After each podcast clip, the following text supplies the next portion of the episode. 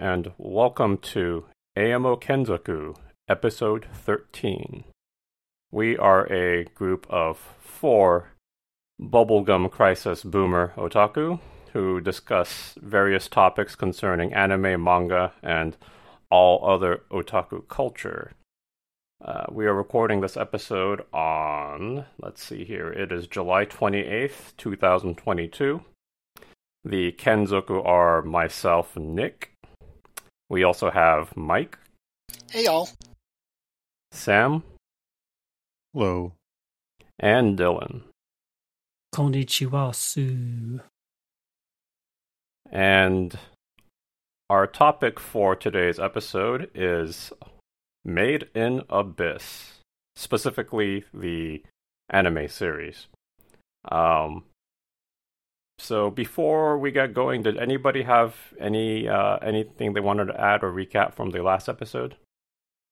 I had a, a quick one, which is I actually honestly still have an episode and a half left, but uh, uh, Komi-san season two. Uh, I wasn't quite as big on it earlier, but the second half of the season has gotten pretty good, and it's uh, it's definitely advanced from where the show was in the first season and it's really great. And I'm glad that they're uh, that they made second season. So that's uh, one that I think was missed last time because it's one of those Netflix shows. But Netflix is doing more weekly simul simul subbing. I don't actually know if they're doing simul dubbing as well of uh, of shows, and that's another one that's really good.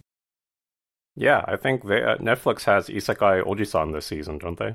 Yep, yep. that is true. They've got uh, two episodes out thus far. Nice. Anybody else have something to add before we move on? Okay. So, uh, Made in Abyss, I guess I'll start with a little bit of background. So, it aired in 2017 and it was animated by Kinema Citrus, which is a studio I really wasn't familiar with before Made in Abyss. Uh, personally, I think this show kind of put them on the map looking up their background, it looks like they're founded by a bunch of ex uh, production IG and Bones staffers. Oh. So that's kind of reflected in their quality, which is to say they have incredibly consistent art quality. Uh, at least in Made in Abyss. I really haven't watched any of their other shows. I was kind of looking through their um, their filmography, and honestly, I don't. I haven't watched any of the other shows that they've done. I mean, I haven't watched Black Bullet, Barakamon, uh, Scorching Ping Pong Girls, uh, Revue Starlight, um, classics, all of them. Card Fight, Card Fight Vanguard. Like I haven't watched. Oh, actually, you know what? I have watched one of these shows. They did uh, Rising of Shield Hero. Yeah, I was going to say they did Rising of Shield Hero, and then um, did they also do um, the Village Bride from uh, Star Wars Visions? Yes, they did one. They did something. Yeah, yeah they did Village yeah. Bride for Star Wars Visions. Yep, you are correct. Yeah. yeah. so they've definitely been getting getting some some traction since. Uh, I again, I feel like Made in Abyss really put them on the map. Uh, rightly so. So yeah, uh, so you know, relatively unknown studio at the time.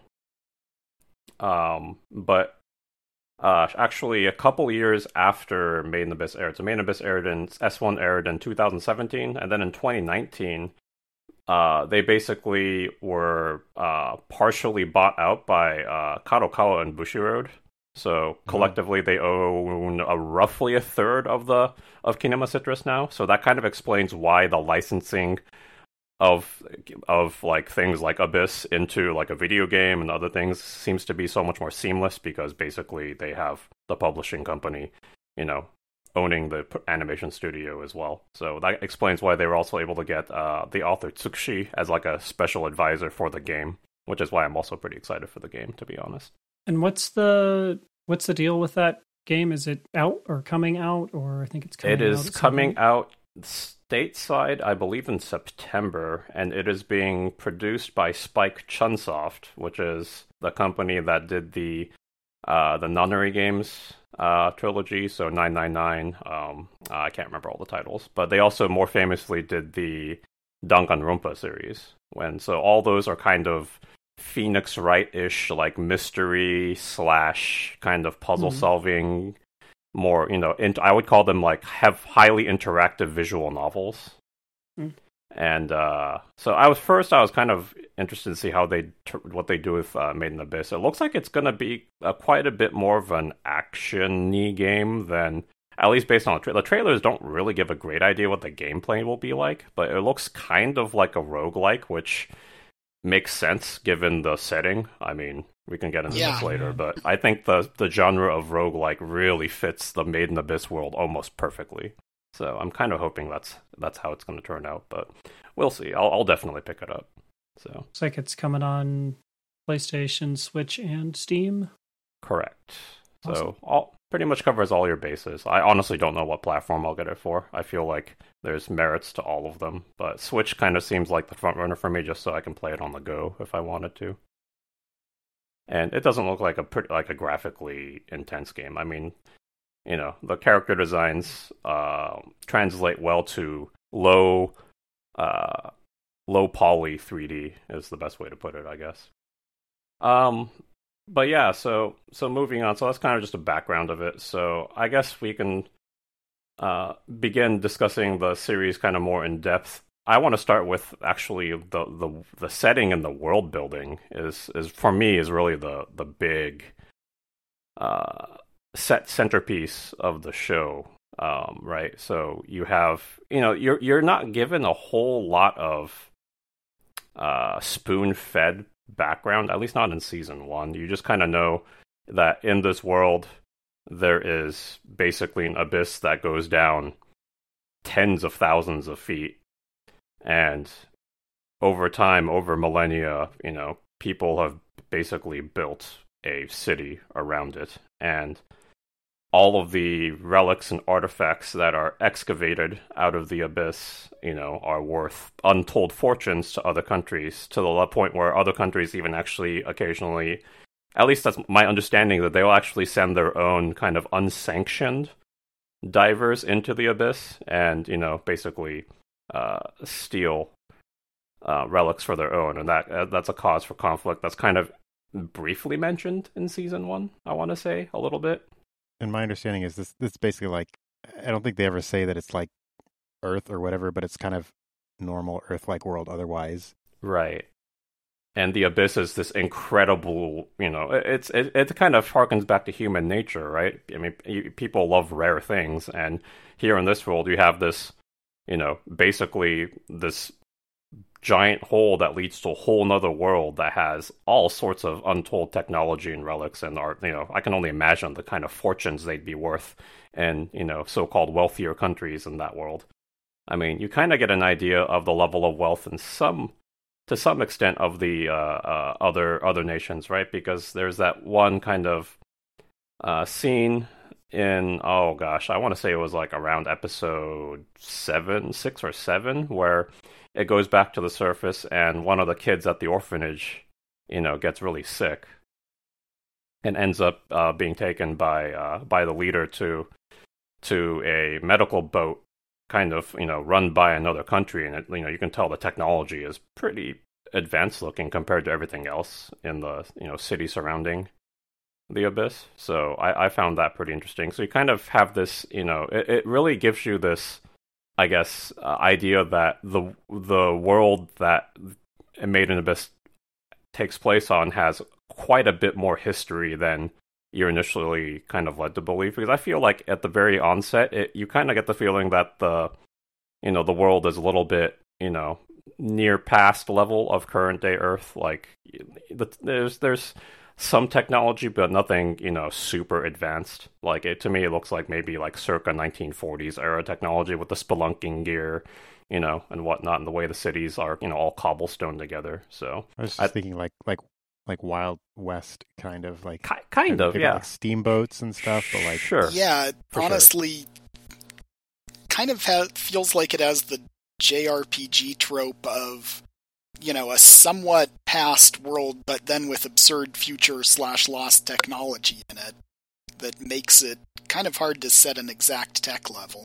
A little steampunky. Yeah, I think that kind of also shows off the disparity of wealth between some countries and others too. I think it kind of sets that without being saying it directly it kind of infers that. I feel so.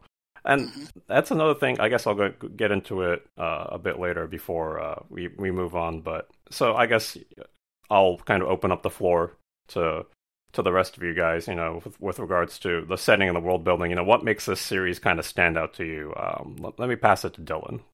Um.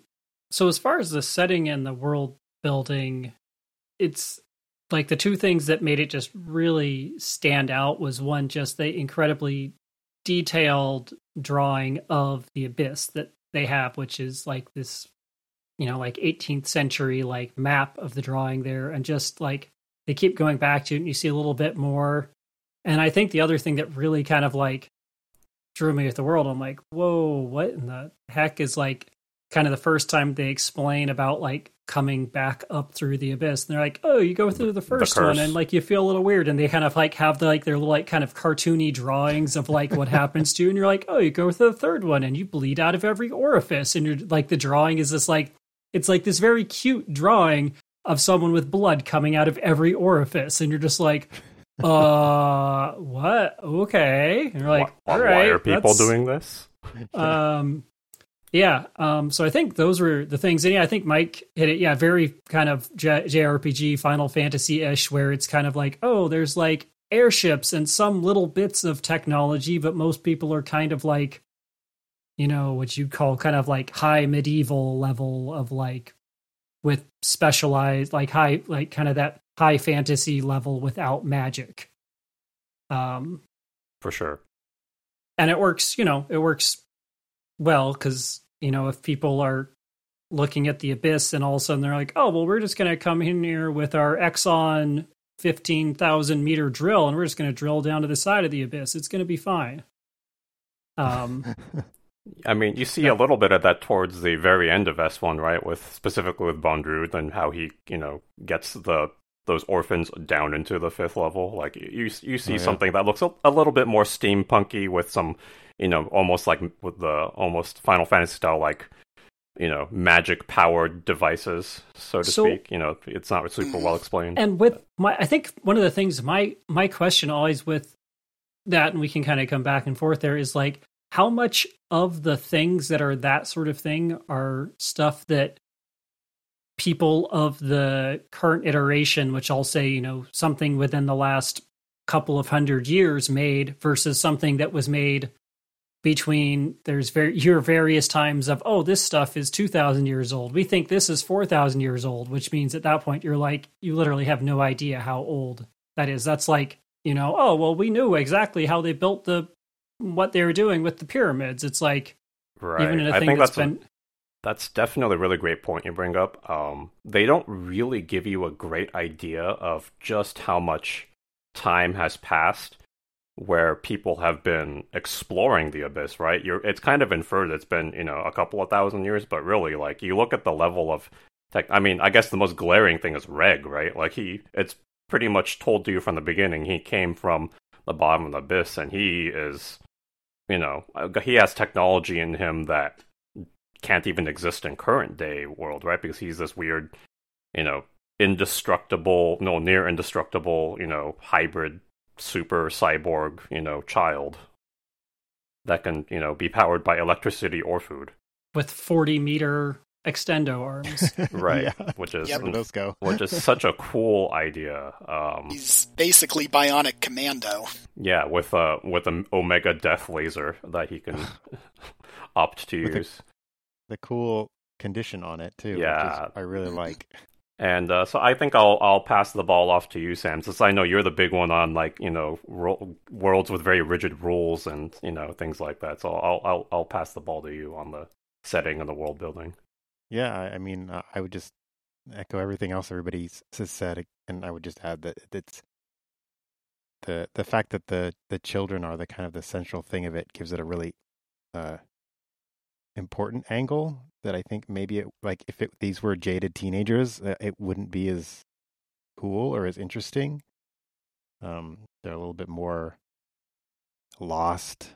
Um, yeah, and just Reg's laser beam and his like, well, not really. I don't even we even don't, don't even really know what it is, but it, the way that it's like, yeah, you go down and you come up and you've got all these conditions and it makes it really interesting to like as they go down they have to make decisions based on okay well we got down here and we're kind of stuck but we can't go up so we're kind of only left with going to this other direction which is actually super dangerous but we have to do it so let's make it work i mean it's incredibly high stakes right i feel yeah. like the show is you know, teetering on the precipice of complete disaster almost at as soon as as soon as they set foot into the abyss, I feel like they're constantly in danger of something horrible happening to them. Like it real they really don't pull the punches on just how savage and dangerous the abyss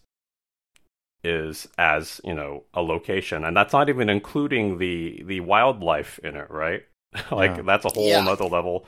And then, of course, the ultimate danger is actually the other, you know, well, there are some really dangerous creatures, obviously, but also the you, you come to learn relatively early on with with Ozen, especially just how powerful the white whistles are. Right, you're given like a kind of a inference of how strong they are or how capable they are before you meet one, but then you actually see what Ozen is capable of doing, and you're like, these white whistles are like the. I feel like the difference in capability. I don't want to say power level because I feel like that's doing the show a disservice, but like the capabilities of between a white whistle and a black whistle is mm-hmm. like astronomical. Like I, I can't even put it yeah. on a scale really. I feel like, you know They have it feels like white whistles have really transcended their humanity in a way and or lost. It's hard to say which. You, you, I, you hit the nail on the head, right, Mike? I feel like this is we can discuss that specific topic a little bit later, or maybe in the next episode, depending on how how things go. But yeah, you're absolutely right. I feel like you know the white whistles are just inhumanly powerful, and so you now you really understand like oh, so not only are they dealing with this you know this location where as you go down, going up gets going back up gets exponentially more hazardous. On top of all the super dangerous creatures that live in it. Which, by the way, the creature designs on the game or the game, the series are just like chef's kiss for me. Like everything looks so cool. So mm-hmm. and you can just tell by looking at something that is dangerous, right? Like the orb piercer. You just mm-hmm. look at how it behaves, how it moves. All, you know, you, you you can really feel the how absolutely lethal it is and how how dire that situation was in the what was that like F10 or F9 maybe mm-hmm. and you know just yeah like but again and all that you know wraps back around to just the abyss as a whole is probably in my top three of all time settings in anime or manga. Like I, yeah. it's it's so well developed. Like Dylan was pointing out, the map, that old, you know, yes, like turn of the set. Yeah, I'm sure that I'm sure that they could make a cloth print of it, sell it for three hundred dollars, and it would pre-sell out instantaneously yeah. worldwide because it's so cool. Like that turn of the century cartographer style on it, and all of the notes that are accrued across however many millennia or centuries, and that's how this information is is passed on, and how there's even information that really is only passed on to white whistles, right? Like Ozen mm-hmm. kind of broke a taboo by telling Reg and Rico a lot of things that they yeah. weren't supposed to necessarily hear. Yeah, I was going to um, say there's a lot of stuff that was intent that they say that it's like seems like it's intentionally not put on the maps and all these other things as part of white whistles and maybe even and some of the black whistles that are like, oh, okay, yeah, we don't we don't write that we don't give that information on the map and we don't tell people that these things exist because there's also like the whole religious thing around the abyss where it's because it's this thing that is insurmountable that it is become unto it's God deitized, its right? Yeah, like they, they, exact, they say like, it's exactly they deitize that. the abyss. Like, I mean, it, the whole concept that you know when you find out that Rico was actually born in the abyss, which is you know heavily inferred as to why you know on top of finding her mother is heavily inferred as why she wants to go back to the core of it is because she is a child of the abyss and needs to return to you know whence she came, even though she knows full well what that really means. I mean, she it's There's you also know that uh the what is it the the relic that she was made revived in, not revived in. oh the that- cube that that Yeah, thing that that- weighs like a trillion pounds and only Ozen could carry it all the way Yeah. up to Yeah. like four levels of the abyss. and then like everything that like I think was it like everything that was revived in it just wants to go down into the abyss. Yep. Right. Yeah. And yeah, and so you know all of that just wrap. You know, it's such a It, it, you you think that you have this idea of just how you know massive and powerful the abyss is as a as almost an entity and again like a deity right but you just they just keep revealing more about it like my my goodness what makes people it, it's one of those things where it's so hard for me to understand because I'm such a homebody, like personally, like I don't have this sense of adventure or wanting to go explore something. I can understand why people want to do it, but with the abyss, it's almost another level, right? Like otherwise, rational people will put this put themselves in incredible danger to traverse it, like uh. Like like Habo like uh Hub Hub Hubble right the the black whistle Mhm. that's like friends with that was like basically was like a surrogate you know, Uncle to Rico. Like he seems to be honestly a pretty normal, reasonable dude. He's really capable. He's a really good black whistle, but he even admits just something about the abyss draws him further in, and he wants to keep pushing how far he can go.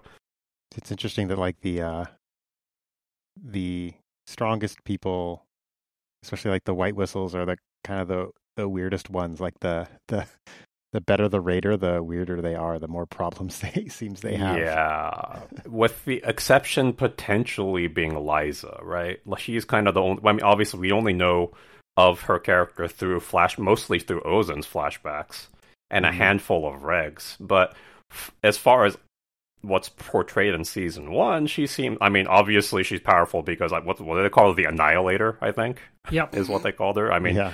I feel like it's inferred that when it comes to just rock physical combat, she was probably the most feared and most capable White Whistle.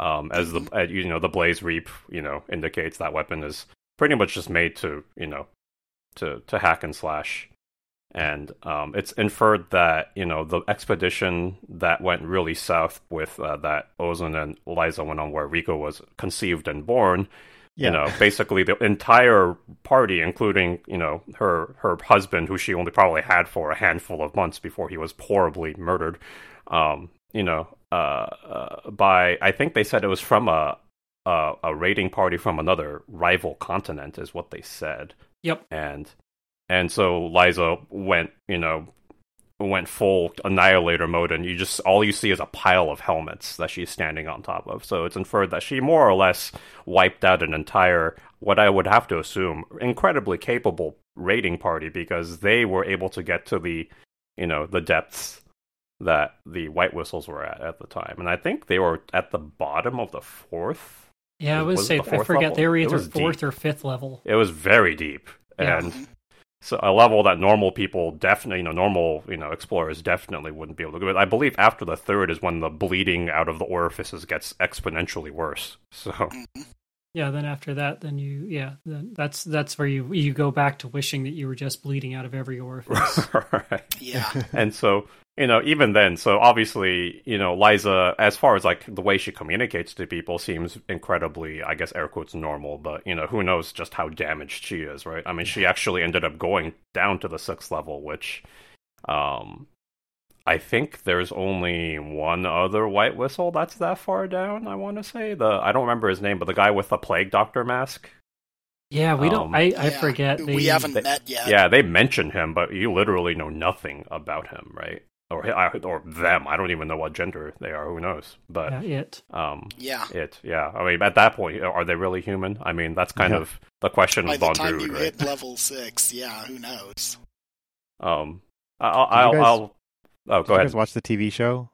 Uh, sorry, the, the the episodic version. So I, I recently rewatched um, I rewatched it using the movies, um, and it was pretty good. And they did this really cool thing. I can't remember if it was. At, I think it was at the end of the first one where they did the the balloon thing. I know that's in the TV series, but it was such a That good- was at that was at the end of the whole s- season. It was. Are we talking about where Rico sends off the message balloon? Yeah, was that the end of the whole season? That Oh, was the okay. end of season one. Yeah, it was in the Okay. TV. That was the Okay. final scene in TV one. I just rewatched uh, TV this past week, so I'm very Yeah, certain of that. during It's- the credits, as I yeah, recall. it's Right. literally the final cut is um, the balloon making it into up to the first level, and uh, and not and Nato picking it up and taking it back to the orphanage. It's like Oh, literally right. the final scene. So It's such a cool, really great way to to end it right there with that. I know It's- there's so it- much it's- and just so much agony and suffering for the last real like honestly just like the the last mm, like three episodes of S1 right just Yeah. talk about Mhm. gut gut wrenching and just hard to watch but you know the payoff the payoff is just so great It's it's yeah, and it's nice to kind of juxtapose that with their, the, like the balloon taking their journey kind of in reverse and going through its own little hardships uh, Mhm. to get all the way to the top. And ironically also being assisted by uh by Mar Marulk in uh Oh yeah, right. when uh, when he uh, is stitching it up because it got pierced and then he sends it back on its merry way up from the upside down forest yeah, Yeah, I mean, I only just finished it for the first time, so. But it's definitely in contention for at least one of my favorite anime. It's not over, but we have to end it here. And TV show endings. It's I that good. I do. Yeah, I definitely agree. I mean, you know, if if my gushing over has is is not an indicator, this this show is, and for me, it hits my all time masterpiece level. Like this, there's Yeah. so so little that accomplishes what this show does. You know, so so few shows shows do even half of what um, Abyss season one does.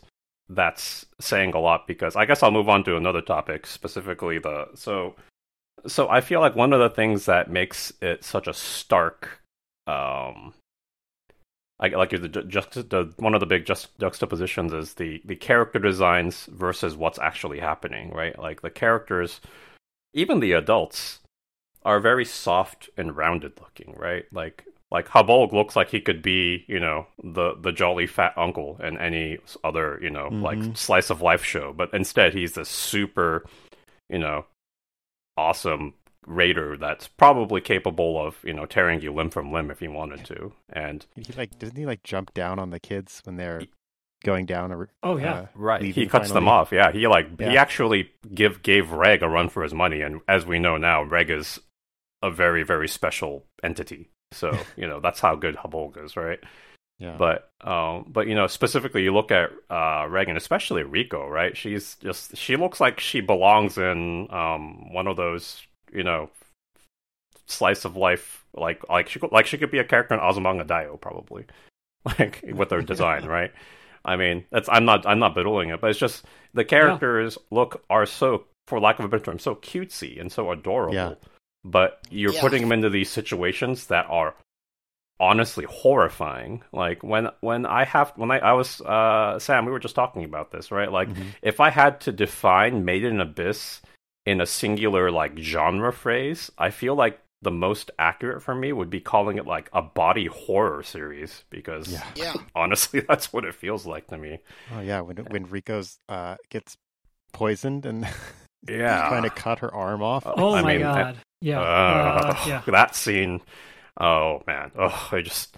Oh, Yes. it's I, I. My stomach literally sinks just thinking about that scene. So my question to you all is: Would the imp- would the show have the same impact if like the character for like let's just pretend that the characters suddenly all look like they were from Attack on Titan? Like, would it have the same impact? Or let's go for another thing that the character designer did lots of character designs and work on, like Ghost in the Shell. If they looked like if they looked like the major and like Ghost in the Shell characters. I Yeah, don't think I it'd think that's a work great- for me. Right, because then it's like more like adults getting put into hard situations, and these are you know, they're Well, or children drawn that realistically. Yeah, fair, fair. So I Yeah. feel like that was a very intentional decision by the author Tsukushi.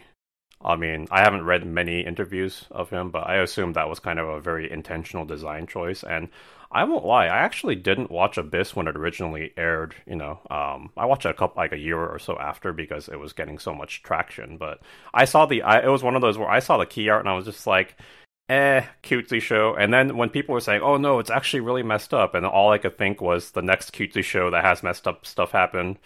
which was uh Magica. Well, that there's that one, which to be honest, uh, I, that's one of my like one of my dark secrets. I actually haven't watched Madoka. I just know that it's one of those shows.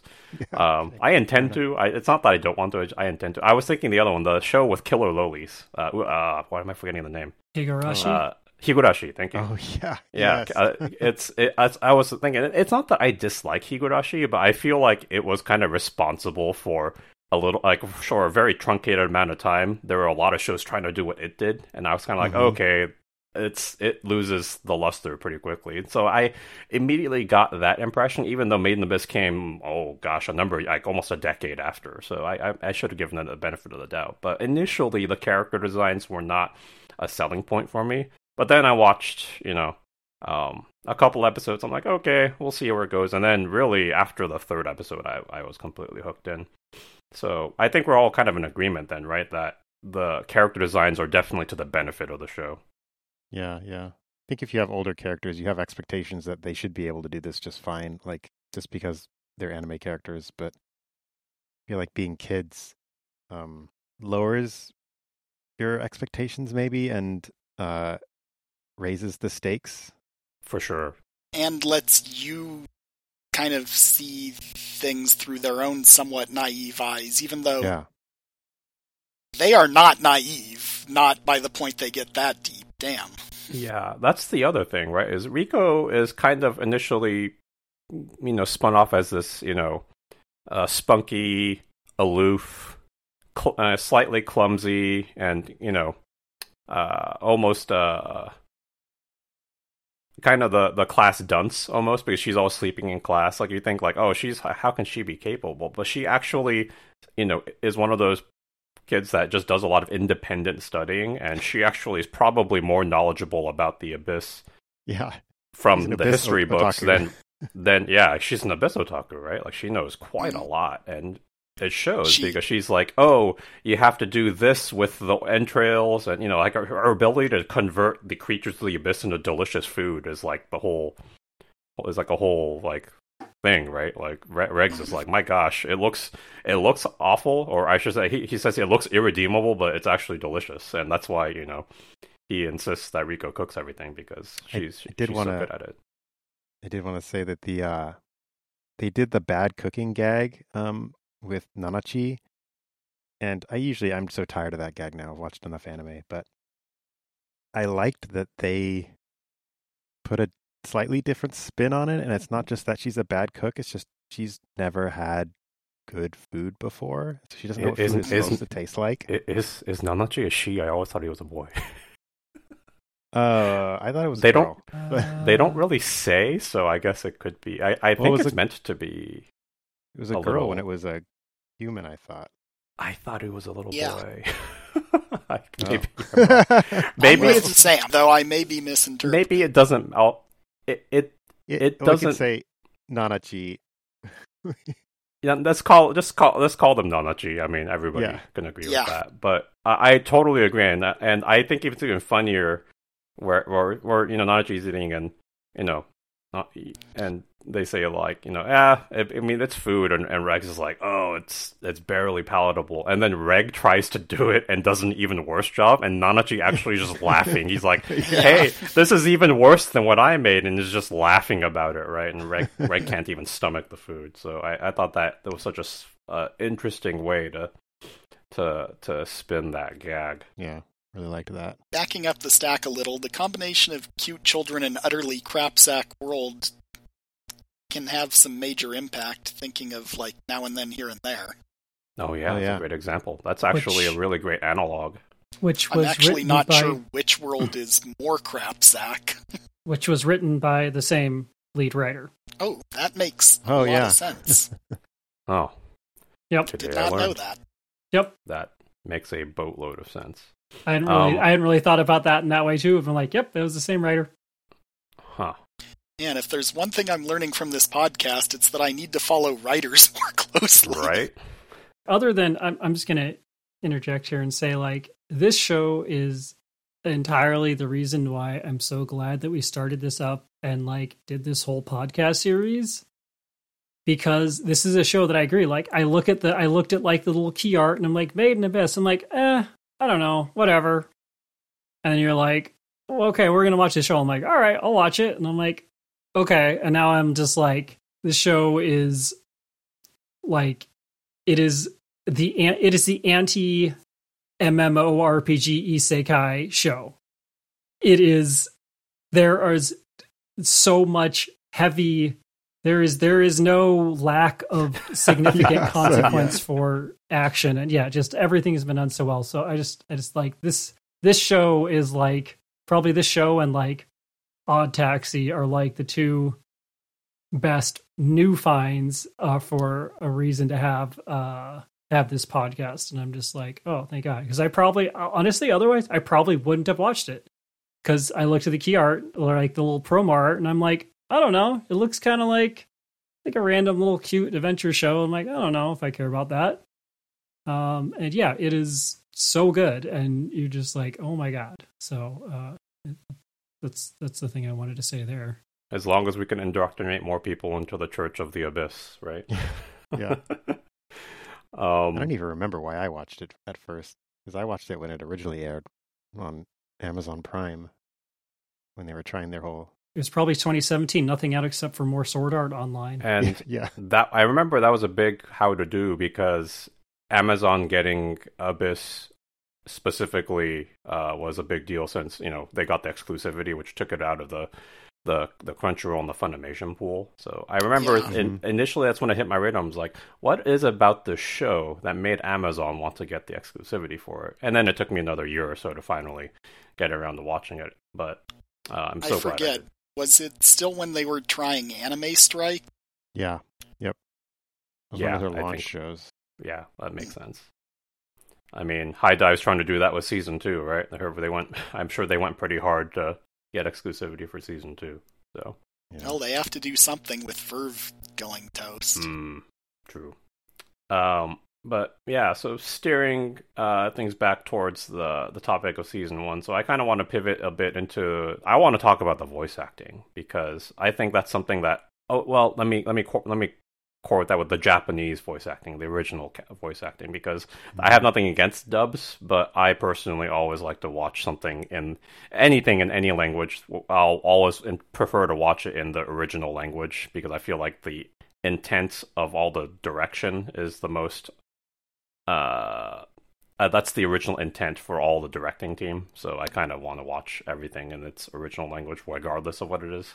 Yep. Uh, like I watch all my K dramas in Korean because you know, again, same reason. But uh, anyway, so voice acting, Japanese voice acting. Um, I'm hard pressed to find better performances um, across multiple ranges uh, than um, specifically, I feel like Nanachi really shines. Yeah. Um, specifically uh, towards Ep. Ooh, uh, Ep's. I, am losing track. Second to last and last Ep's pretty much of season. Uh, season one, right? Like initially, Nanachi comes off as just like this, you know, mysterious, ultra cute sounding, but more mostly apathetic character, and all it's just inferred that yeah, yeah, this character seems some stuff, but otherwise, you know, they they seem a little bit flat. And then you finally get to the where you slowly see Nanachi start to open up to Reg, and then finally Nanachi, you know, sees Reg use the incinerator, and that's when you know, literally spills his guts about everything that happened to him and Mitty, and that I mean, it's it's it's still memed, right? Like that whole section, that whole segment where not where Nanachi and Mitty are, you know, are are dunked into the into the sixth level, and then you know, uh, yanked back up, and that oh god, like it's it's nightmare fuel. But it's I still I still the the voice acting in that segment by also by Mitty's voice actress as well was also stellar. Like when when the direction is you know so your body is basically trying to tear itself apart. You're bleeding out of every orifice and you're losing your humanity. So go with that. And like how do you perform that? And i was just you know, it's to me it was it was it was just I, I literally shiver every time I watch that scene because it's just yeah. ex- everything, my animation, you know, the intensity, the the voice acting, everything is so on point. And then for me, really the the big one for kind of um, Nanachi was when you know Reg, Reg finally is, is ready to, to use the incinerator on on Mitty, and literal you know milliseconds before he does, you know she, she, she they shriek, stop, and you know literally yeah. are bawling their eyes out. I'm just like, oh god, oh god, this is this is. I don't have children, but I can only imagine that uh, your your child shrieking and crying like that would elicit a similar response because that's how I feel every single time you know, I see that scene with Nanachi. It's just again the the emotion, the execute was so good. Like I, I just, know you're, uh, I know you're talking about voice acting, but like that that particular bit of the show was like if that doesn't get you, man, yeah, I don't know. You're a sociopath. You. You're yeah. you're a sociopath. I feel like that's gonna be that show can be the litmus test for if you're a sociopath or not. If you can watch those last three episodes and not feel a thing, something might be wrong with how you're wired uh, yeah. upstairs. Um, and then you know, and then of course afterwards, where where Nanachi breaks down, and you know, because you know, Mitty's finally, it's this weird sense of both like relief and also extreme loss, right? Because obviously, you know, finally achieved the mission of of having letting Mitty actually, you know, pass, but at the same time losing, you know, losing the best friend. So just again, just I, I, oh god, that's so good. But yeah, yeah, I feel like that. See those few those episodes to me really emphasize why having really really talented voice acting is so critical for like evoking specific emotions. I, I say a couple others that stood out to me is uh like Sayaka Ohara as Ozen is just yeah. absolutely so cool and terrible and phenomenally like she's, done. She has to, like she has done so much stuff, and I'm like, whoa, like this is probably her, like probably her best performance, and she's been in like like scrolling through her list on Anime News Network. You're literally just like scroll for about for about eight pages. She's presented everything like forever. Uh, the other one that I think I was so surprised by because it was that uh, Maya Sakamoto as, as Lyza, Lyza mm-hmm. and yeah. and the narrator. Yeah. Well, it's it's assumed that Lyza is the narrator, kind of as yeah, yeah. she she's like narrating there because it it was the least Maya Sakamoto sounding yeah. yeah. Uh, performance that she's done there. I just got to look and be like, wait, is that really her? Because she has such a very distinct voice that she usually leans into, and like I love it. Like she's she's one of the best. Great. I mean, all time great. Yeah, right? I mean, she's she's incredible. Uh, but like it was so restrained on her doing that. I'm, I'm almost curious what the uh, the ADR sessions were there. They're like, no, no, no, sound less like yourself.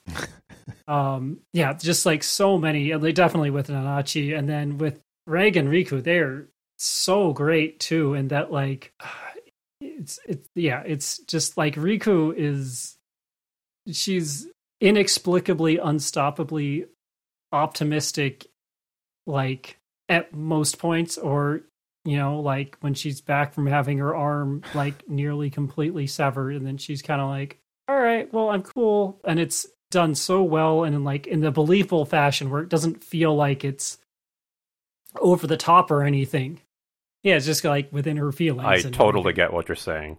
She, she the way she is, her she's got this magnetic personality, right? It makes you want to root for her, even though she's doing something where a sensible person being, "No, you dumb kid, stop climbing down the abyss. It's literally going to kill you." But you still want to root for her. Like something about her, you know, op- it, it's not blind optimism. She definitely, at points, it can be, I think, but there's always kind of a part of her that's seems grounded enough that you understand that she gets the severity of the situation she's in and she's always working to improve herself, right? Because obviously she couldn't do this journey without Reg, but she is not solely depending on Reg to do everything. She wants to, you know, kind of increase her skill level and contribute to the journey best she can as well.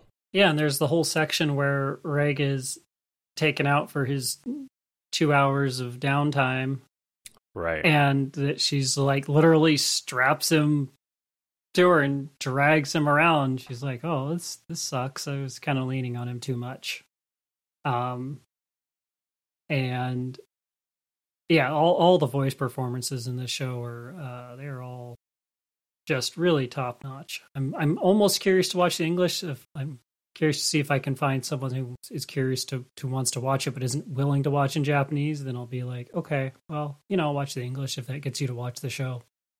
Um, yeah, I mean, again, I, I it's not like I'm poo pooing dubs. It's just I it's the the Japanese vocal track is just executed so well. It, it sets the bar so impossibly high for me. I feel like it's and you know it's not like dubs are supposed to be air quotes better, right? They have to.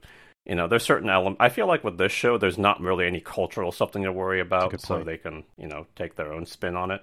But, um, uh, at the same time, just you know, it's I feel like the even how, with how big uh, voice acting has become in the West, it's still. I feel like the the best the best of the best over there, specifically for anime, still, in my opinion, just do it just can do it better because they're it's it's it's an industry that's you know they can be built into right. It's not like a after it's not like a modular afterthought that's thrown on like dubbing is even these days. Um, but yeah, I mean, uh, uh, I don't know. I may I have the I have the Blu-ray, so I may throw on a couple of eps in English just to see. I uh, if I have the time, I honestly probably won't, but maybe I don't know, just as like a a, a proof of concepting. But um, it's one of those things where I'm just I'm just I'm curious to see like it's one of those things I might not get to, but I, like I'm just because Nanachi's voice is so great and so distinct that I'm like, what do they do for English there? To me, it feels like dubbing Mechazawa from Cromartie High School. And you're like, oh, but I mean, that's trying to replace Norio Wakamoto, right? yeah, you're literally like, impossible. You're like, what do you do? Because you can't cop. So yeah, so I'm just like, what do you do about that? It's almost like, well, you just throw it out and do your own thing as yeah. best you can. Yeah, which is honestly, in my opinion, better the yeah. best way to do it. Don't try to fit it into what the original language did. Fit it into what works for the audience that you're recording it for, and I think that's fine. Um, it's just that it's not to my preference, but that's okay. I mean, I don't have to like everything either. So, um, but um, I guess so. Moving on from from voice acting, what's uh let's move on to kind of like a more broad topic so like what's everybody's like thoughts on the concept of the whole show which is basically you know two kids go into a hole where at a certain point they literally can't come back. There are, we find out later there's potential asterisks to that but for all intents and purposes there's like a 99 point whatever percent chance that they aren't once they make it down past what is it once they enter the sixth level of the abyss that's the point of no return right? Depending on what's down there. Yeah well even just based on the curse right? Because that's the whole thing is once you once you ascend from the sixth level that's when you lose your humanity. And that's what bondrewd's like experiments kind of proved mostly with nanachi being the the one you know nanachi's literally the glaring exception right? Um that's why he's so cautious because if he said it himself, if word got out that a live, a, you know, a human entered the sixth level and then came back and kept their their sentience, even if he turned into a furry, um, obviously he would be studied and examined to the point of you know uh, of being dismembered, right? Because that's what that's what science does, unfortunately. But especially back then. Um. Mm, yeah. So like what's everybody's like thoughts on that as a premise like where you're you're going it's like you know from the beginning it's a doomed mission like there's you know what how what are the what's the possibility of you know getting a a positive result you know a happy ending out of this from at at the at the end? I just i just don't I mean, I I can plausibly see a couple of things that might you know work that would be like you know Deus Deus Ex Machina mechanics, which if they ever if they did that, I haven't read the the uh, the web the web comic or the um the the serialized manga, so I don't know how it ends. Uh, ha- did have you read it, Sam? No, no, I've been the anime's so oh, good. Okay. I'm just trying to yeah. watch all that. I know, same. Okay, okay, okay. So yeah, so we're all more or less in the dark about what you know what the what the end will be. I really hope it doesn't do, do this, you know, Deus Ex Machina, and some, somehow they are able to make it back. Because to me, that would be such a cop out after building such a you know intricate world and setup for it. I feel like that'd be a cop out. That being said, it's not like I also not that's not that being said, I don't want everybody to die horribly and you know watch at the very and, uh, bottom and, of and, the abyss there's just a big red button that says start the third impact practically speaking i really like the um the open-endedness of it of Riko basically just going down there with one goal to find her mom and she's not really interested in coming back um and that means that so much more can happen um and you're not kind of thinking, well, I know they're going to come back at the end because that's like, I mean, obviously they can always change it, but because I don't know what's going to happen, it's so much more interesting. Mm-hmm. Um, they, they could, heck, this this series uh, could kill everyone. like, yeah. I, I know I I'm honestly legitimately terrified that they will and that's very that's very impressive for me because it's hard for these days for a show to have me so invested in characters that I am legitimately terrified that they might they not make it. That's do really a fantastic impressive. job of convincing you there are stakes and building. I mean, from you know the little scratches to the almost losing the hand to other things escalating from there. Like you get the feeling that anything could happen to the characters, and they might not come back from it. They're for a while or forever.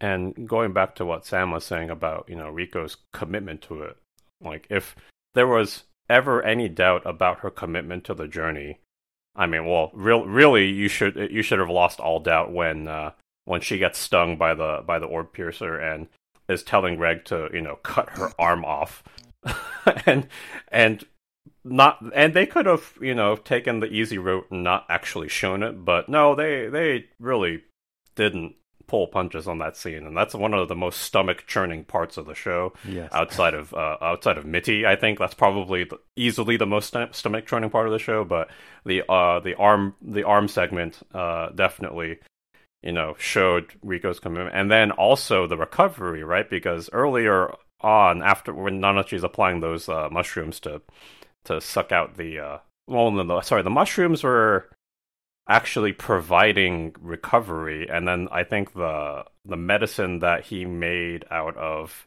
mitty's blood was what was actually curing the poison if yeah. i remember right and but then Andrew was also saying but you know we can't we can't leave the mushrooms on forever because they're parasitic so eventually man yeah, says, and removing them is going to hurt, is what he oh, said, yeah. and that's one of the last scenes, right, where you're, it's just like, oh gosh, and again, you, if you have, if you ever question Riko's resolve, you probably no no longer can after that scene because you know to the I can they they did such a I mean, and then that goes back to the animation and the voice acting, right? Like you're you're just you're literally like wincing away from from looking at that scene because you could really you know they they nailed that scene so as as as horrifying it is to watch. They really just made it effective. So again you know her resolve is not in question by the by the end of s1 for certain. Yeah, they and... definitely keep uh re reiterating how resolve how much resolve she has with the whole like um oh hey reg why didn't you try and cut her arm off at the joint why did you break it here it's like oh oh she she wanted me to to break it to cut it off there. She's like, and Nanachi says, "Oh, uh, oh, that's because I see. Because if she had it cut off there, she couldn't do as much as a cave raider." So correct.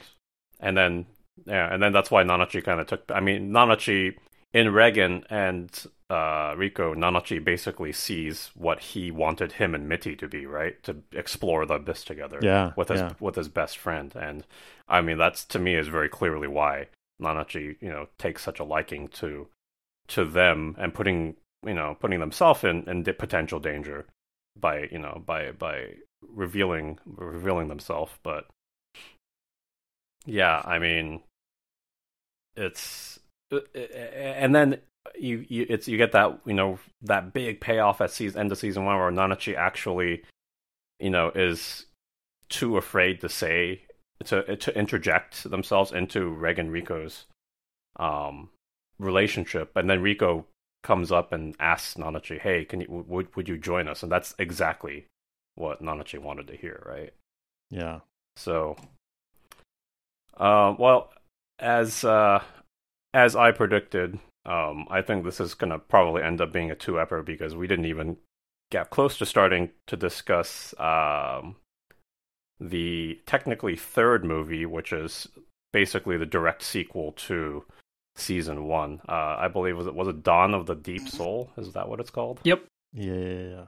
Yeah. So I think we're going to end up uh, discussing that movie, which is fine because that almost is a season unto itself in content and discussion. Um. So yeah, any anybody have any closing thoughts about uh, season one of Made in Abyss?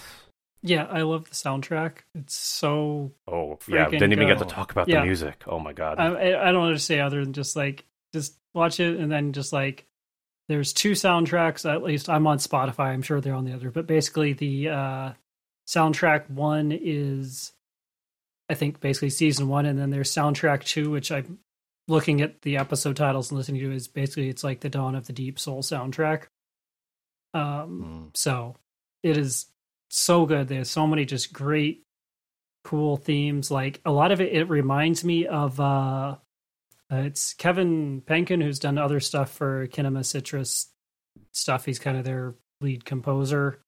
Um, but it kind of reminds me of, and I'm forgetting, uh, Lucas Jorgensen. I'm thinking I'm, I'm screwing up the name, but the guy who did the background music for Black Panther, um, Oh and yeah. a bunch of other stuff. It has Mm. very much like, a, and he did all the, the like the main themes for uh the Mandalorian, all the the great season one themes and everything. It has a lot of that kind of that same type of vibe, and it's it's a really great soundtrack. It- It's like kind of off-putting too, which is really fitting for the show. Yep, it sucks you in down. It sucks you into the abyss and makes you there, but slightly uncomfortable. But it's kind of upbeat, but also uncomfortable, just like the abyss. Yeah, and then Yeah. the, the you get that massive tearjerker in the uh the episode where they leave uh Ozen and uh and Marulk and Marulk is saying goodbye and you know literally knows he's saying goodbye for the last time and they start playing that song and literally I I bawl like a baby every time I hear that song. It's just it, it, it's such a powerful scene and that song evokes so much of the the you know raw emotions of that scene. So yeah, I couldn't agree more. The soundtrack is easily a 10 out of 10 for me. Yep. Uh, what about you, Mike? Any uh, closing thoughts? Random thoughts? Uh, just go back and forth between what a kind of crapsack world this is, but yet not really any more crap sack than ours. A lot of places, even now, but especially like in you know the Dickensian era where you had child labor all over and people doing industrial jobs that had survival lifespans measured in the weeks or months. Like, not to mention all the stuff that happens in war, which is obviously a thing on my mind right now.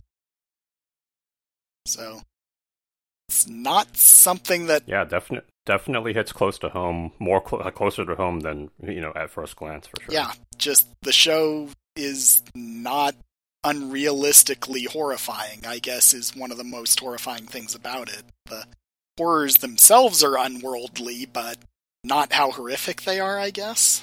one hundred percent get what you're saying. And uh, what about you, Sam? Any closing thoughts?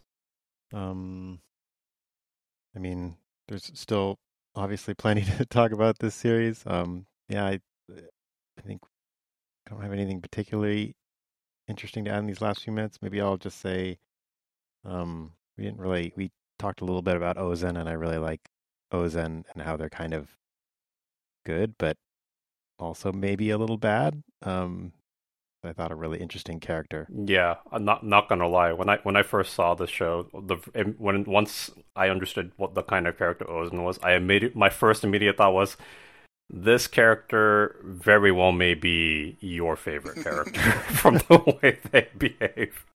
So, yeah. and it's not no so much. That's not meant to be an insult. That's just kind of you yeah, know yeah. based on your you know your tendencies and as as know me knowing you for for a few decades. Yeah. So, he's a very uh, interesting uh, character. Yeah. Um, I don't know if anybody else. Well, this is a kind of an aside. I don't know if anybody else watched them, but the the little shorts they have on the I think it's the disc for the third movie of Blue. Oh, I guess I don't know if it's only on the Blu-ray, but um, they actually have these shorts that it's like the day in the life of Marulk, and they're like five minute shorts, and oh.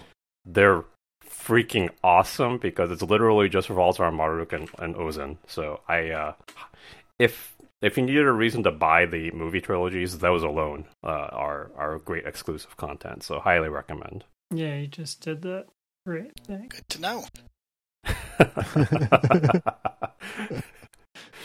um, but yeah, with that, I think we're gonna call it a wrap for uh for at least our discussion on season one. Uh, next time, we're gonna go into the movie uh, Dawn of the Deep Soul.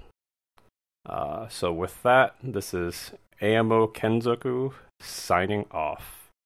Saraba.